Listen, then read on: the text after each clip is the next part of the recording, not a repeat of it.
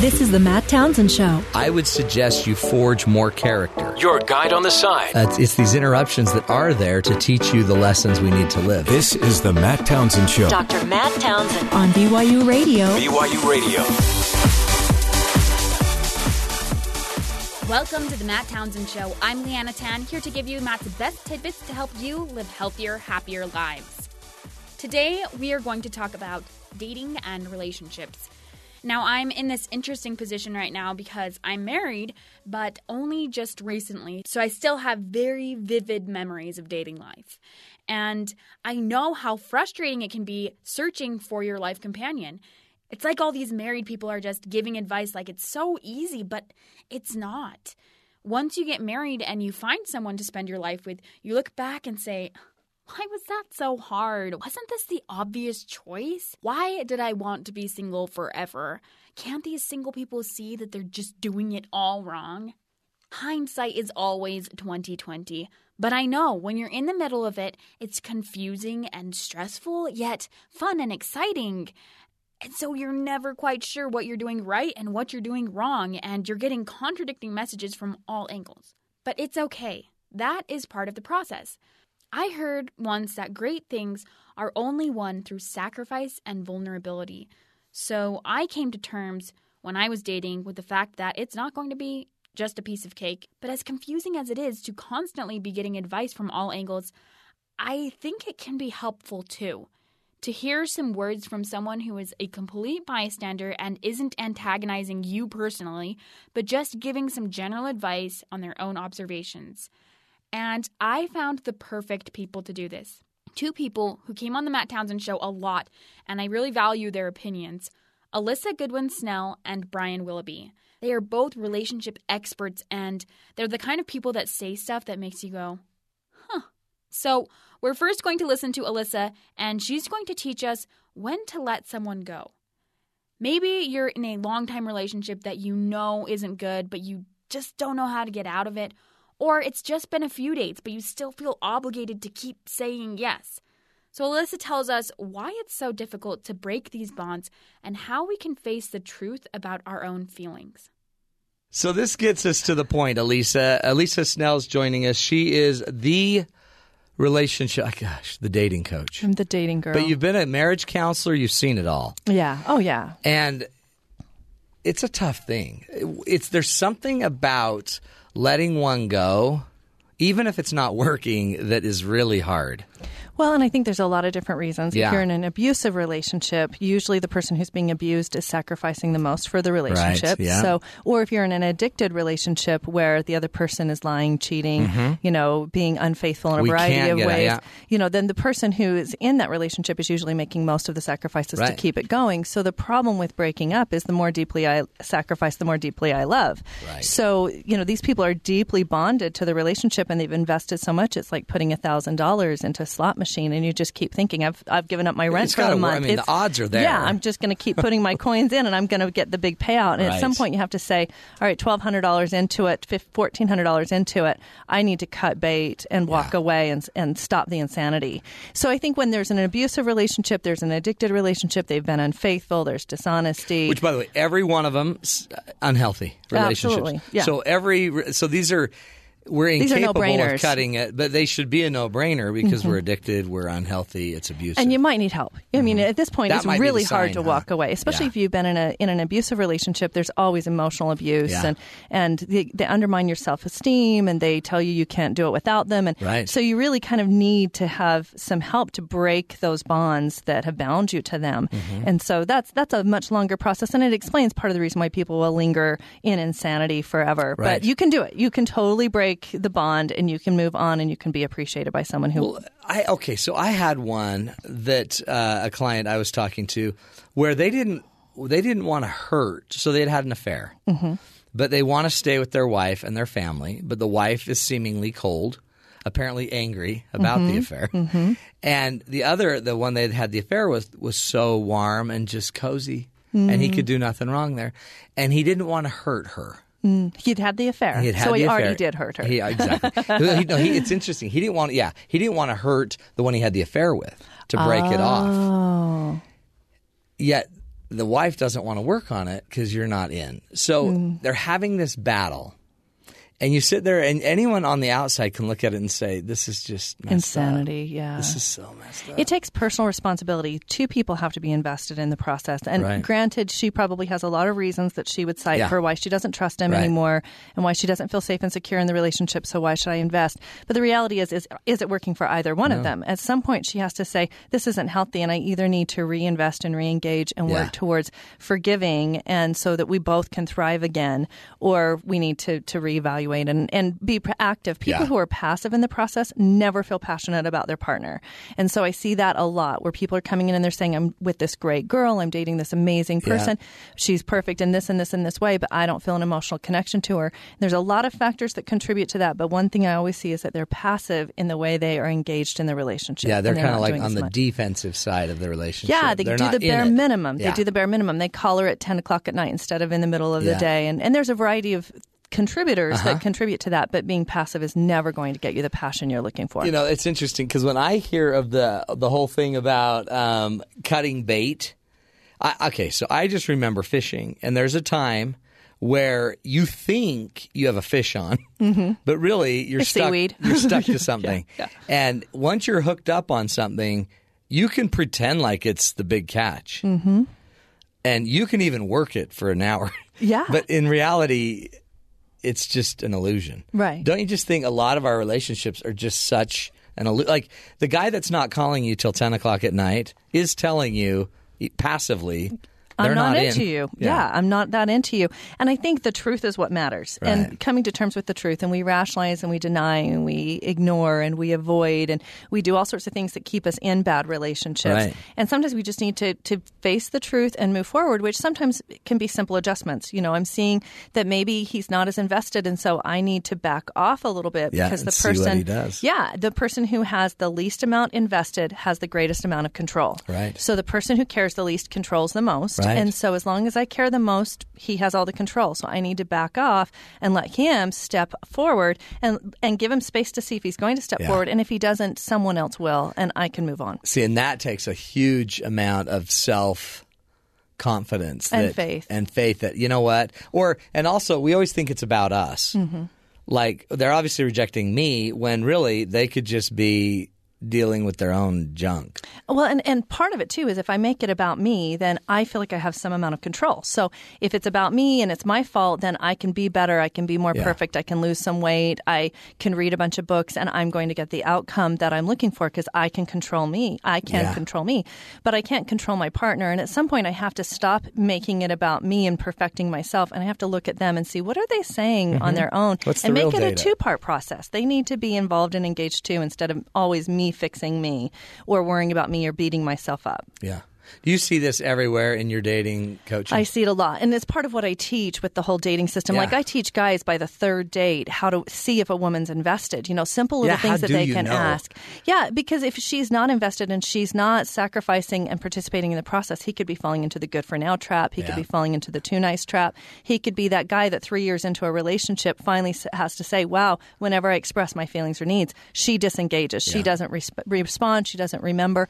And he needs to discover that at date three and along the way, not three years into it because he's been the too nice guy for so long that he's finally trying to come to terms with the truth. Can you back out of these? I mean, so like if they mislabel you early, Mm-hmm. if you're like, if you're somehow identified as the too nice guy, does is that changeable? The problem with the too nice guy is women are attracted to strength and confidence. So we need to see that he acts strong and confident. He needs to express his feelings, needs, and opinions. He actually needs to say no to us sometimes. And if we don't see that he can do that, we lose faith and trust in him and, and respect for him. So a guy who's let that go on, he's been the doormat, he's been too accommodating, he's been there for all of her needs while she's out dating other guys and putting him off and Mm-hmm. putting him off forever for commitment. The guy who's put up with that for a long time, it's going to be hard for her to see him as a strong and confident guy. Right. He's going to have to work at this for like three or four months and change his behavior. And then she might start to see, wow, I really do need to respect him. Or just get a red Porsche And a couple of other women to go and with it, leather. and then maybe she'll want him she'll more. be back in. The old Porsche trick works every time. What else? Uh, what else as we as we talk about the what else stops us from like being realistic about the data? Like, why am I not more real that he doesn't seem in? You know, I think part of it is we we're afraid of the truth, you know, and it hurts, and we're afraid. What does that say about me? And we're also keep thinking I could do more. Maybe I haven't done this. Yeah. Maybe I haven't done that. So I think some of it is is our own doubts and insecurities about whether or not we've done our part. And once you've invested enough, again, it goes back to that slot machine. You know, the more you keep putting in, the more you keep thinking that payout is. you know, I can just see Yeah. that this machine. If I walk away, the very next person who sits down I is going to get the big yeah. payout. And I think that's the other thing that keeps people in is they're worried about if I leave this relationship, he's going to turn around and he's going to marry the next girl he dates because Yes. I'm I'm the one got who him got there. him. Yeah, I got him the skills. I got him comfortable with a relationship. I got to hang in there because I don't want him to be happier with someone Mm-hmm. else. Do you think that is there is there a timeline like you know, six years seems too long to wait. the same person. and maybe two weeks or two dates seems too early. Right. I my personal opinion is a lot of people say if they're not ready to you know be engaged by one year they should they should you know cut bait now. I'm Yeah. not of that opinion. Anywhere between one year and two years, but I don't give more than a year and a half to two years to a relationship without an engagement ring. It Yeah. just it, it's wasting your time, um, and at some point they have to decide whether or not they're going to. Does the ring need to have a date? I think for it to be really meaningful, there needs to be a date we're Otherwise, it's working towards. jewelry. hmm Yeah. I like that. Um, okay, I want to take a break, but when we come back, uh, I really want to get into how do you know when you're just picky, Yeah. and how do you know when uh, you know maybe you're settling. Right. Okay, because that I hear that a lot. Like I'm not going to settle. Mm-hmm. Well, I'm like, well, okay, you've been at this 30 years. Well, and and there are those that are just too picky, and they cut bait really early in the process. Yeah. They don't linger for six years. They're hardly getting into three months into the relationship, and they're cutting bait out, yeah, and they cut it out and they're done. Okay, we're going to come back. We're talking to Alisa Snell uh, from it'syourtechnique.com. Go check it out. She's got an entire program there to help you if you're dating or if you know somebody that's struggling. It's a great Christmas present, by the way, and she's giving incredible discounts. Go check it out, it'syourtechnique.com. We'll be back right here on the Matt Townsend Show on BYU Radio.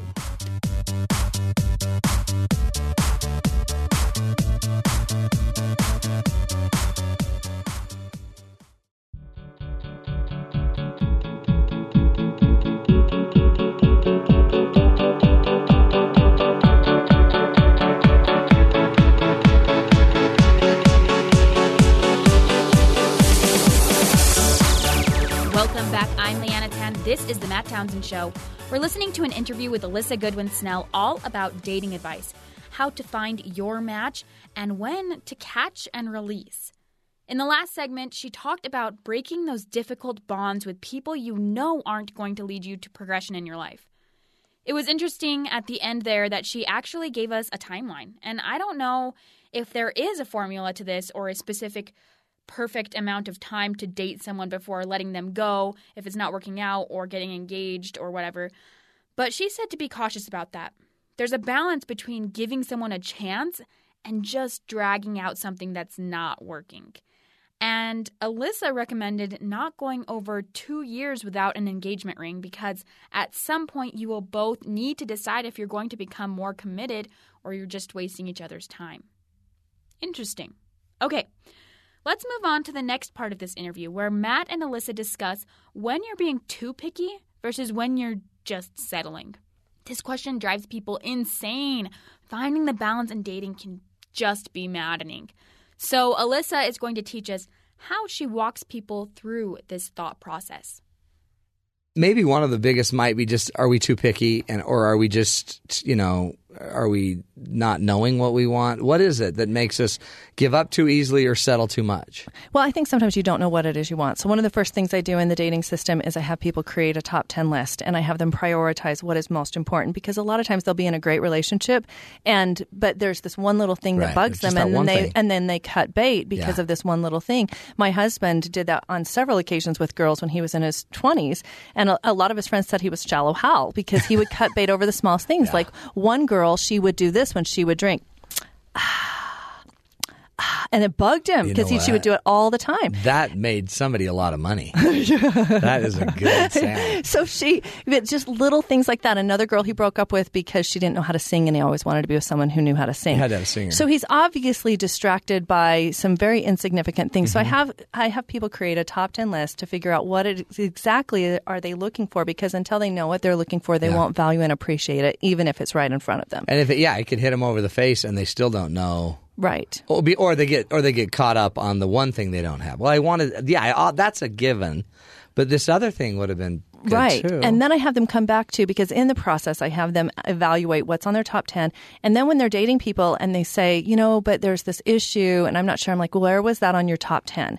I also have them create so there's two, four col- columns basically. Mm-hmm. The 1 through 5 is the non-negotiables. What do you know you absolutely need in order to feel a connection with somebody and for them to be right for you? The 6 through 10 is a work in progress. Hmm. What are, you know, are, as long as they're progressing in this area, are you okay with Yeah. them in that way. Then there's the issues I can give to God box. What are the things I can give away? Because the reality is, and you know this Yeah. in marriage, there are so many little things that can start annoying you so much in a marriage, whether Yeah. it's socks on the table or, you know, just little dishes here and there, or Right. whatever it is once you're married. If you don't know how to give away issues and give it up and let, Let it go, go. then you're going to go crazy. And forgiveness is so important in, in any relationship. So you need to be practicing that when you're single Yeah. because you won't have the skills when you're married if you're not practicing them now. It seems like too you'd get more entrenched in this thinking. So if you don't correct it, or at least see what I like about yours is it's kind of this methodical way uh, Organize it. a- and just start and just start processing. You're just trying to process some of these thoughts, give them a place to hang it, but uh, versus just letting it keep flipping over and in your head. Let me give you an example. I had a great client who she'd been working on these concepts for a while, and she goes on a date with this guy, and she says he fit everything on my top ten list. He's great in this and this and this and this way, but honestly, I would never go on another date with him again. And I said, why? You know, what was it? Yeah. And she said he had really bad breath. And there are so many singles Oh, that these kinds of issues are the reason why. Exactly.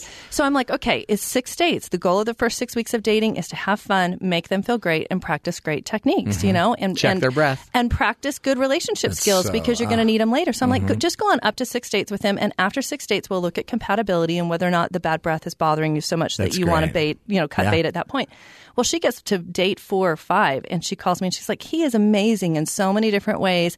He, we can get dental procedures to fix that. You know what I mean? sure. There's gum. There's all sorts of solutions. So by prioritizing what you're Yeah. looking for and staying focused on that, and learning to give some issues away and let go, that's the only way you're going to be able to Such stay in a relationship. advice. Well, and it really, I agree. And they don't even, you don't know what you don't know. You Mm-hmm. know what I mean? So that would have been so easy for her to just cut it. Yeah. Well, she's married to him now. And that's the thing. And she's happily married. Mm-hmm. And that's another thing, too. We're not hearing enough stories of how great marriage Yeah, is. And guys right. tend to look at marriage as a burden and Yeah. Mm-hmm. additional responsibility. So they're not anxious to get married and add the ball and chain. No, Women tend to look at relationships as a blessing. We think of all the things that relationships are going to Yeah. add to our lives. And part of this perpetuation towards looking at relationships or marriage as a burden is because so few people are talking about what's great about Right. being married. I love waking up next to my husband. I love having those Yeah, late where night you conversations. You just don't hear that. Check Facebook out. You don't hear that. Yeah, and, and and news is full of all the bad Yeah. examples. So you know, overall, we really need to be focusing on what's great about relationships. I, I think you're dead on. And we're going to take a break. When we come back, though, I, I want to get into some more tools, some more solutions, maybe figure out how we know we've got the perfect match. What are some other things we could do? Um, plus, uh, I just want to hear a little bit more about your how you your program works because really, it's uh, if you're out there and wondering if you're a parent sitting there thinking, how on earth do I get my child to quit being so picky?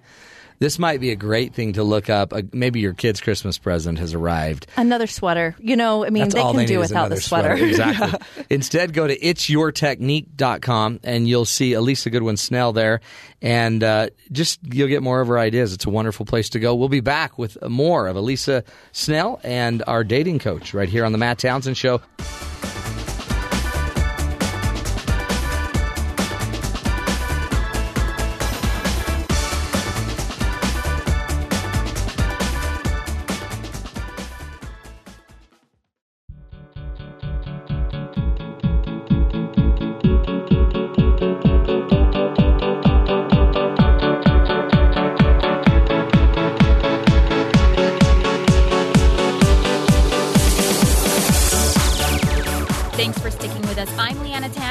Is The Matt Townsend Show.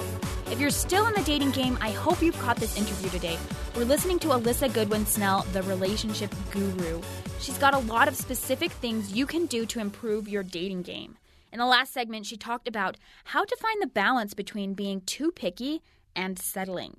She recommended making a list of top 10 qualities you want in someone and breaking it into columns your non negotiables or things that you just have to have in your future companion, your work in progress or things you're willing to work with, and your issues that you can just give to God. So things that bother you, but you're just going to let them go.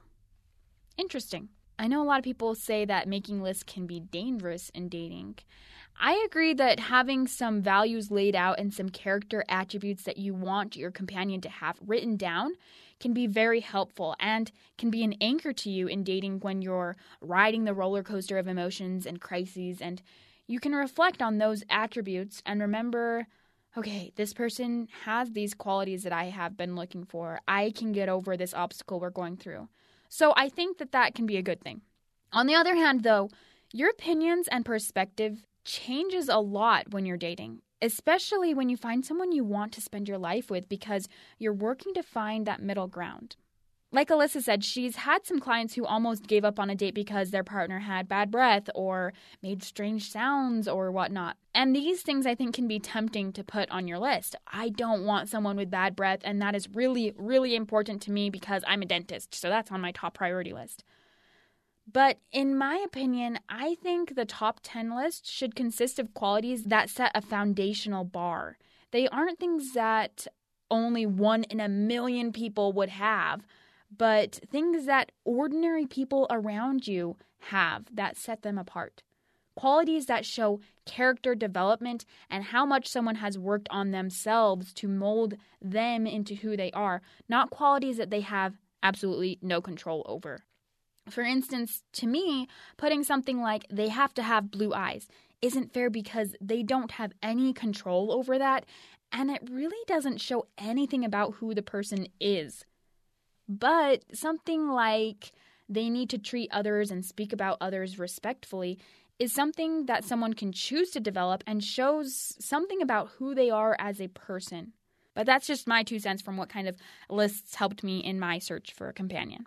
Okay, so moving on to the last part of this interview with Dr. Goodwin Snell. So, after you've been through this dating game, how do you know when you've found a match? Probably all you've known is playing the dating game, going on date after date, having fun, having something fizzle and die, or having a roller coaster of emotions and then moving on. So, how do you know when it ends and it's time for the next level? And Alisa, um, how do we know? How do we know? Like Rob just got all jazzed up about finding the love of his lifetime. How do we know when this is the one?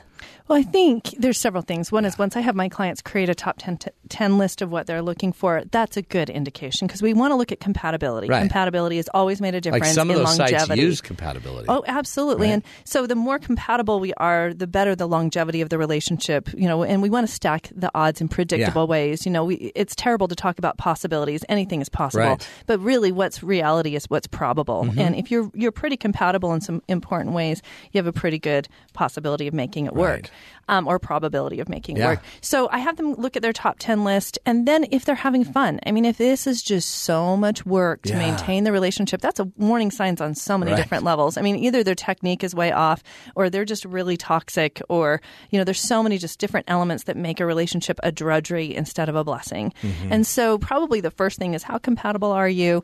Um, and then just how much fun do you have? And I think sometimes women forget that. They think about relationships and they know relationships are supposed to be work and you just work through the hard times. Yeah. But what are we working through the hard times for if we're not having Right. fun? You know, if you don't smile at me and touch me and Right. act like you like me, and like it should me, be natural. I mean, I guess that's one downside to all of this is that a lot of times, I guess we're making lists and we're doing all these things, but at some point, it should also just be natural. It should kind of, I mean, it, it doesn't have to be like every part of it natural, but You don't want to feel like you're working at it all the time. You know, That's and a I- lot of work. I just have fun with my husband, you know, and yeah, there are those moments when we have to work Mm-hmm. at our relationship, but for the most part, he's just my best friend Yep. and he's my pal, and I enjoy being with him and I enjoy conversation. And I think when you have that combination of good compatibility and we enjoy each other, that makes a difference.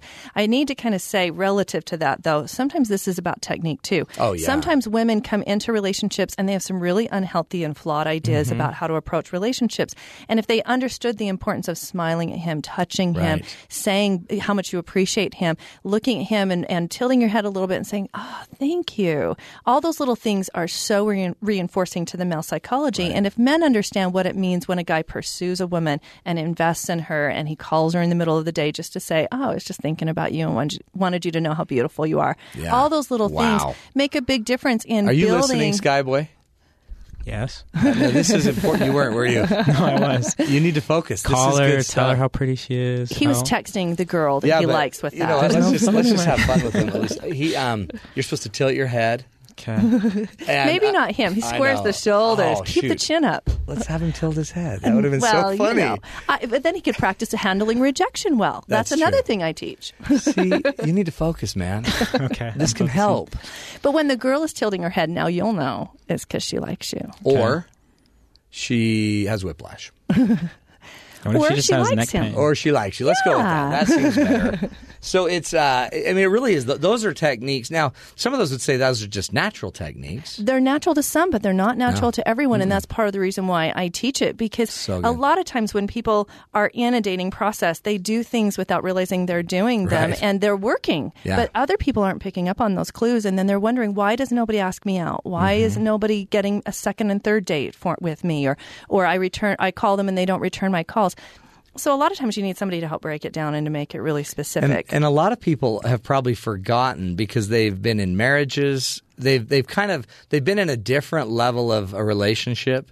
They weren't in like the capturing phase. Right. They were in the captured phase. Captured, comfortable, Yeah. and now lazy. and if you've been there for 15 years and then you get a divorce, you're supposed to go back to naturally. Well, and, and you need sometimes a good reminder of what it means to the opposite sex because Right. that's the big deal. We want to make meaningful connections with the opposite sex, not meaningful connections that just work naturally between man to man, woman to woman. I mean, it's very different when you're trying to reach out to the opposite sex. And so sometimes we have to think beyond ourselves and become better educated and, and be a little bit more humble and teachable Yeah. so that we can reach out and make those meaningful connections. And that means if you've been out of the game for a long time, you need to, you need to, you know, learn these things so that you can make let's it, go. make fig- let's go learn. In fact, learning to me seems like a really empowering move because now all of a sudden, instead of just sitting there hoping, Yeah. or just you know going online and throwing the lures out. Uh, wouldn't it be great to know that not only were you good at getting them on the line, but keeping them on the line, deciding when to let them go? I mean, there's a lot to it, and it would be empowering. Well, and to actually see and recognize the signs that they're sending back. Yeah. And then also for some of those women too, you know, body language means a lot and they don't realize how much they're actually sending off messages that say I'm not interested even though they're interested. Right. And so, you know, to be able to read the signs of the other person and to appropriately respond, but also to know what your body language is saying so that you can keep their interest. So when we're going to that idea of how do you know when it's the perfect match, I think there is no real perfect match. And, um, you know, it's more about the combination and your willingness to invest. I mean, you think about the depth of the relationship you have with your wife. I mean, you feel a lot more for her now than you did when Oh, you yeah. married her. It's it's through experience, and so sometimes it's about having enough faith that you move forward with what you have, and Right. that you're more of your more of a part of the process than expecting someone else to have to be. So we look for that perfect match that doesn't exist out there. But what about me? What am I bringing to the equation that makes me a great match to this? What am I adding that is going to help us get there? That's I, what. That's a, that's such a great question. That's I just asked that to a group of singles where they had made a list of everything they wanted. And then I asked them, how many of you are bringing that to the show? How many of you are bringing this list? I mean, literally, like you're bringing all of these 10 things, or were you hoping that this person would complete you yeah in this and area? that you're waiting And- for them to Yeah. fill in the gaps And that was, that's not startling to me. attractive i remember a client of mine she was probably 50 maybe 60 pounds overweight and you know we were, we were trying to kind of work on the weight but also her online profile and she just she was going for the guys and interested in the guys who were not overweight and so i was asking her what about the guys who are overweight. And she's like, I'm just not attracted to men who are overweight. Such a contradiction here. She's wanting someone to be attracted to her Yeah. when she's overweight, but she recognizes that that's not attractive. Oh attractive my heavens! I've had a client that had um, a disability, like it was cerebral palsy, Mm-hmm. and um, he didn't want to date a blind woman. Yeah. And I'm like, really? But Yeah. she's beautiful, and she is so into you, and oh my heavens, she just adores you. Yeah. And he's like, yeah, no. But again, it goes back to that passive. The more passive I am in the process, the more I don't care. So go back, going Yeah. back to the fishing analogy. If I've just got my fishing pole off the edge of the Yeah. boat, I'm not investing in trying to catch the fish. I'm not trying to use different lures. I'm not putting any effort into it. And then I get a tug, and I'm like, oh, it's inconvenient because I've got my next song Yeah. coming on. I don't want to deal right. with Let's it, so I just now. let it go. You know, and so the more involved I am, the more invested I am, the more I'm going to value and appreciate it, and the more I'm going to get something back that's meaningful too. Being passive is such a problem in the process, and Mm-hmm. Which is why maybe it's going to be it's someone good. else. I think that's true. Maybe that's why you need there to be a little fight Well, from the fish. I mean, the fish keeps you involved. If all of a sudden you just get a fish on, and you don't have to reel it in because it's not going to pull your pole out of the water, then um, you know eventually you'll pull, it, you'll reel it in, and when you reel it in, it'll just be a half-eaten carp. Right. But if you've got one that's fighting a little bit, that's creating a little tension, all of a sudden it gets your attention, and it's a great way to build some skills. One of the 17 secrets to the male and female psychology. So I talk about this in the dating system. And for those who go to my website, it's yourtechnique.com. So it's yourtechnique.com. And you sign up for my email list, you'll immediately get um, something called the five steps to quality dating and then a handout as well on the 17 secrets. So this is a great way to, to learn great. more. But one of the 17 secrets is men um, are driven to pursue, face challenges, compete, and conquer. They really need that pursuit. And they also like women who express their feelings, needs, and opinions. That's Yeah. so much more attractive. And they work well together because if I express my feelings, needs, and opinions, there's a little bit of a pushback, especially if I don't do it in a way that's criticism, nagging, or whining, which Right. repels men. Another Yeah. one of the 17 secrets. But if I show faith and trust in him, which is secret number one to the male psychology, so we're getting a lot in here. Yeah. Um, if I show faith and trust in him while also expressing my feelings, needs, and opinions, that makes me more of a challenge. It makes me more attractive. It makes me look like a woman who likes myself. Another secret to the male psychology. So all of those things make the game Uh, the game more fun. And Yeah. I don't mean to compare dating to a game, But but, you need to game. I mean, understand that real. men like games, men Totally. like entertainment, men like challenges, men Yeah. like sports, men like so many things that involve a challenge. And Just don't spike the ball. That's all we're saying.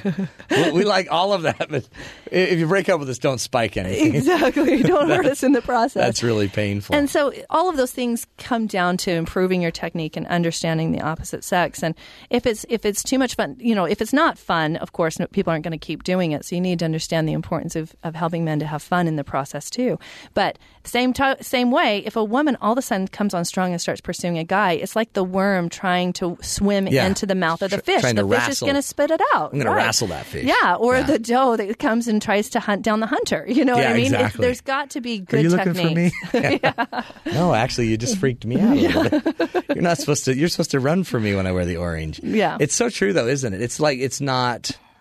It's counterintuitive, and, and I guess there might be some hunters that like that, and you know they just have the the, the elk hop up in the back of the truck Right. and then shoot them. yeah, exactly. I guess that's one way to look can at you, it. Can you shoot yourself for me so I don't yeah, have to go through yeah. the hassle? Yeah, you know, what? can you just take this pill? yeah, Guns But who me. wants that meat? Right. You know, they're not going to eat the meat later, and, and so there's, you know, it's it's it's just understanding the dating process. It's uh it's something that I think that's the problem is we think it's so natural.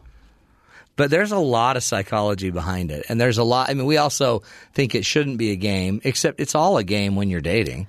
Well, it, you, You know, know if you I don't mean? Mm-hmm. have strategy, then you're going to end up making a lot of mistakes. Yeah. And you know, whether you like it or not, if you think of of dating as being like a football game, Yeah. you know, if I go out on the field in the middle of a football game, I'm going to get trampled. Mm-hmm. But if I go out on the field and I know how to play and I understand the plays and I understand how it works and I have the proper gear on, I can have a whole lot of fun. That's right. And so you just need to understand the strategy or you're going to get hurt. And Yeah. and if someone can help you figure that out along the way, all the better. So, you know, going back to this idea of who's your match, Yeah. part of that strategy is to realize that you've got to play your part in the process. Right. And because you're not going to appreciate whatever falls in front of you if you're not actively searching for it, working for it, investing in it. Um, and making it a priority in your life. This passive idea of it happening for you is not going to work. Well, or I would even say, or that there's some site that's going to make it happen. Mm-hmm. Like so many people are going to these match sites and, and the and the dating sites, thinking that oh, I'll just invest my money and then boom, it'll just be But there's a side to this that you either know how to relate Mm-hmm. or you don't. Well, and it's got to go from the internet to actual face to face contact. And if. You don't know how to make the other person feel great when you're face to face, they're not going to continue to be interested. And in then you. if you don't know how once you're face to face to get it to higher levels of commitment, Mm-hmm. it's not going to happen. Then once you're committed and in a marriage, if you don't know how to then resolve stuff and deal with stuff, I mean, th- there's no out. there's no out. You've got to go through. But everything that matters to us takes takes work and effort. And Right. for those who have had kids, I mean, we sacrifice so much more for our kids without thinking about it. You Yeah, know, you totally. you just do it because you love them and you're just you're proud of them, and you you the investment is very natural. Well, no, duh, we are so much more loyal to our kids sometimes than our own spouse. and Oh, yeah. Mm-hmm. if we're passive with our spouse, no wonder. You know, because we're so much more involved with our kids, Yeah. and that's a secret to why we love them so deeply. Love is deeply connected to sacrifice. And um, we don't, you know, in the dating world, that's just as essential as it is in parenting world or the marriage world or huge. Well, and some of it's about technique too. And you know, you mentioned earlier if you're a parent and you're watching your kids struggle, and you know, this can be a good time to buy them something a lot more efficient, Yeah, totally. and effective in getting your grandkids down Yeah. the road. Plus, it's about confidence, and uh, you know, a lot of the concepts I teach, if they understand the principles behind it, the actions aren't that hard to do. Yeah. Because if I believe in the principles and I understand, wow, you know, it's really about making her feel great, and I can make her feel great in this and this way, and then you see what it actually does, you act that way, Yeah. And her expression changes and her reaction to you changes and you feel like a million bucks and you feel like success and what a great gift to be able to give to Oh, your it's kids. huge, and the, and it's to me, it's also it's confidence. So knowledge is confidence, right? Mm-hmm. And what if we could gain our knowledge from that instead of just instead of just trying to be confident with the fact that we happen to have found somebody great? What if we could be confident because we know how to actually make it great? Exactly. Well, and sometimes too, when we wait to find somebody, then once we actually find them, we feel so much pressure not to lose Yeah. that Oh. Uh-huh. or to ruin it. And so then you end up doing funny, silly things, you know, because you're so worried things. about whether or not you're going to lose her. and if so you know true. beforehand what's going to make a meaningful impression, what's going to make a meaningful connection, you're going to feel more confident when the time comes. It's good stuff. Alisa Goodwin Snell. You can find her information at itsyourtechnique.com. It's not you. It's your technique. It's yourtechnique.com. In there is her entire program and uh, just a lot of videos. You can sign up for her online email program as well, or her email program, and she'll send you all these free things she's been talking about it. Thanks so much Thank for you for joining us. me. Good stuff. You get it? We uh, we learned a lot. We learned an awful lot. So go check her out at itsyourtechnique.com. We'll be back right here on the Matt Townsend Show on BYU Radio.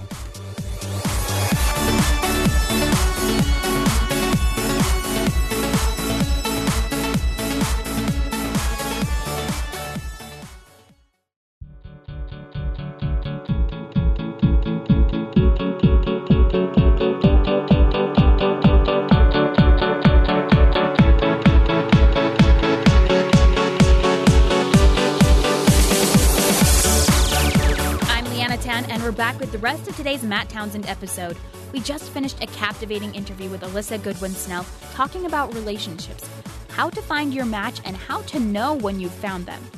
She said two starting points to ask yourself when you're wondering if this is the person you should move to the next level with are Are you compatible together?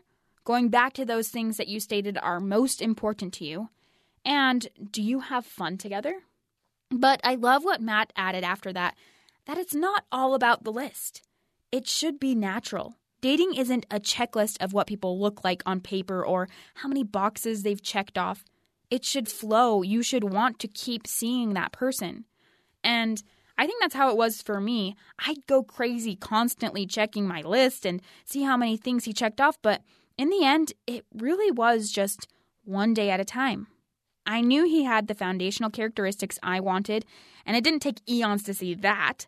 But then it was just at the end of the day, I would start thinking, hmm, I want to see him again tomorrow.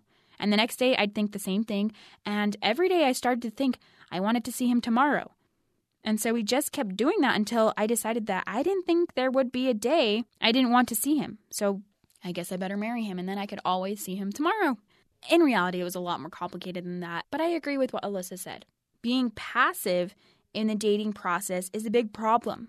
Sometimes you have a good fish biting, but you get distracted, whether it's with this or that, or, you know, just with the rest of the fish pond. You get distracted and you let it go. I like how she said, dating isn't all a game, but just like football, if you're going to go play on the field, you need to understand some of the strategy first and realize that part of the game is getting hurt. And if you're wondering who your match is, you first have to understand your part in the process and be able to see people for who they really are. So, we're going to end off today's episode with part of an interview with Brian Willoughby, where he sheds a little more light on this topic and gives us some myths people have about dating and relationships. There's a lot of weird things that people believe about dating. Well, first of all, in your head, what what are some things that people believe about dating and finding the right one that you've just seen in the research doesn't pan out? Oh, by far the biggest one is that there is a right one. Oh yeah, let's That- blow that up. That that that one A is soulmate. huge, right? And and most people have believe in a variation of that. So there's not that many people that actually believe there is only one person. There could be 10. out there. Right? There could be 10, 15, but Yeah. there, there's definitely a range. Yeah. Right? There's definitely a, a few people out there that are right for me that are going to make me like we were talking before, the happiest Yeah. and the more most satisfied. And anyone else is going to have to be me settling for someone I else. hate that word. See, but so because so you're saying some actually believe that there's a handful, two dozen, three, you know, fifteen, whatever. But um, and then you're you're actually saying that's a myth. What? So if you had to throw a number, give me a number, and you. I know you're going to have a different theory on it, but just give me the number of possible candidates that, with work and focus, could marry. You could marry and be very happy with. Oh, should I be the optimist and say anyone? That's one that way to do it. Yeah, The- just be kind of more of a realist. Yeah. you, how many would you tell your daughter or your child? I, I think it's easily thousands. Yeah, thousands tens of thousands, yeah. of, of people out there. You know, and obviously there's issues of proximity. And, You're not going to date someone in Ghana. yeah, exactly. I mean, not that you wouldn't, but they're not close. Yeah. Right. Is is I always tell you know when I teach my students about relationships and, and marriage and we get all these questions, I, I always tell them you got to stop trying to find the right person and start asking yourself the question instead of asking the question what's wrong with these people I'm dating. They're so messed up. Right? Is what am I willing to put up with? Because Oh, everyone has problems and Yeah. everyone has issues, and so it's not about finding the person that doesn't have those problems or ha- finding the person that only has one or two little Yeah. minor issues. Right. You know, they don't sort their socks the right way. Right. Um, but what are the issues I'm willing to put up with? That's for a the rest great of question. life? I call that the mate and switch, right? So we marry him thinking one thing, then once we've mated, the deal kind of switches, and we're like, "What the heck? Yeah. This one's weird." Yeah. And then you got to decide. But sometimes you don't know, Mm-hmm. right? A lot of times you don't know because I guess we don't bring that out unless you go take the relate survey. Exactly. Then we can then Then we can bring it all yeah. out, and like you said, we can fight about it. Um, but yeah, and then part of that too is is, is when we're dating is focusing on those positives Yeah. too, because you're right; those things will always come up that Yeah. we weren't expecting. But you also have you can leverage the good, Right. Your skills, your ability to communicate. Yeah, and and that's about you know I, people are always asking me, what do you feel like is the most important thing in any long term relationship? And, and to me, based on all the research, all the studying, all the things I've done, to me it always comes back to commitment. Yeah, is every relationship's going to be a little bit different and there's going to be little issues, big problems that we deal with. But couples that have that commitment, which is an internal characteristic, Yeah, it's, huge. it's not something that comes, but I've, I'm committed to you Yeah. internally. Then when a problem does come up, it shifts the mentality. Oh, that's now huge. instead of, man, I, what if I made a mistake and is someone going to make me happier? And maybe I need to start thinking about that. It's, nope, I'm committed to you.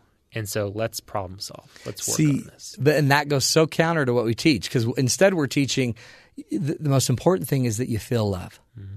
But I've gotten up in the middle of the night when my child was vomiting, for example, and I'm not feeling love, but I'm deeply committed. Right. So Yeah. I get up and do something I wouldn't feel like doing, Right.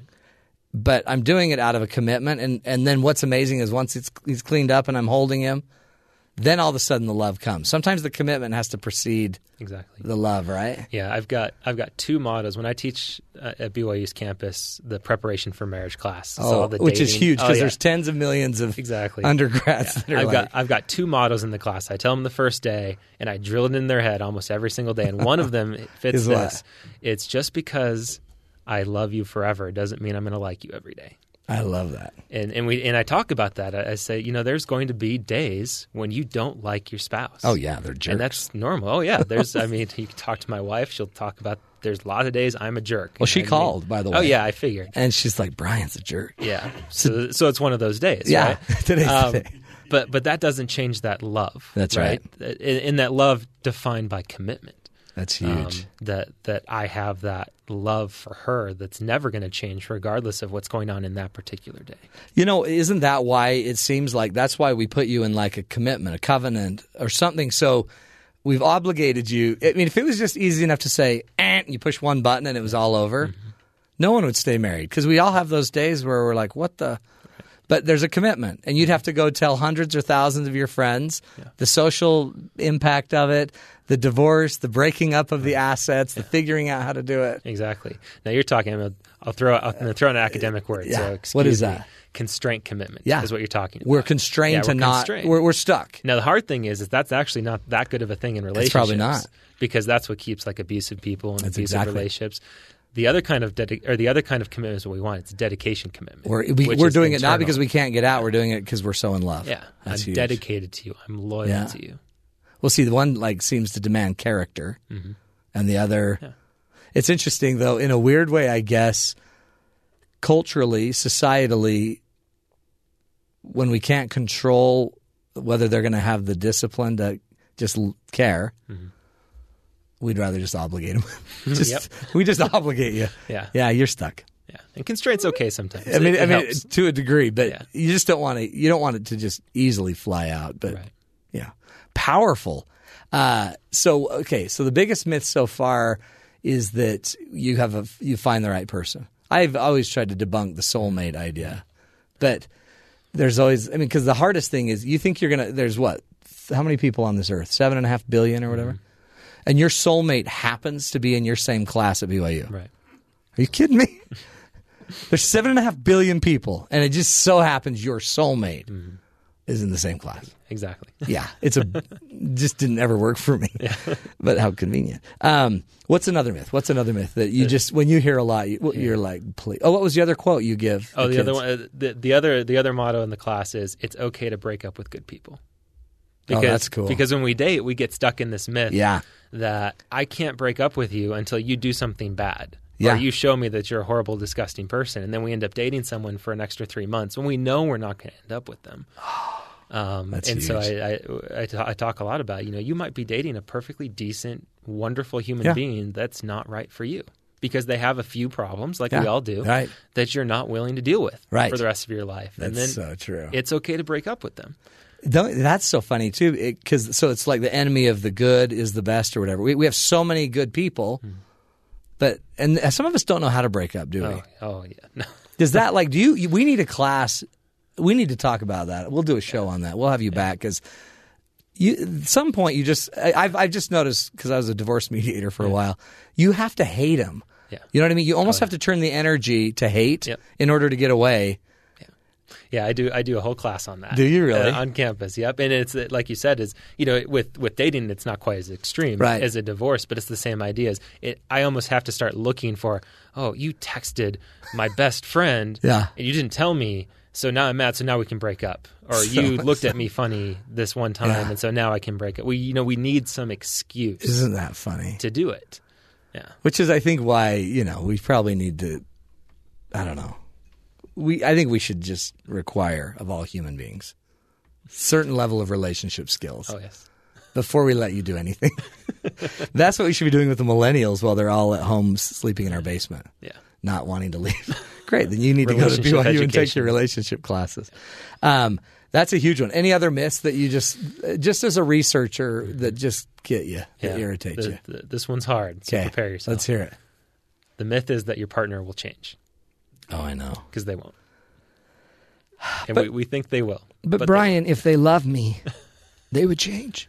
oh yeah, They- and they would. They'll they'll try, and then Yeah. they'll change for a couple Yeah, days. anyone can change for a day. Yeah, but It's but the permanent change. And like you said before, the myth becomes a problem when we're dating someone and we see some of these things, characteristics, Yeah. personality traits, and say, well.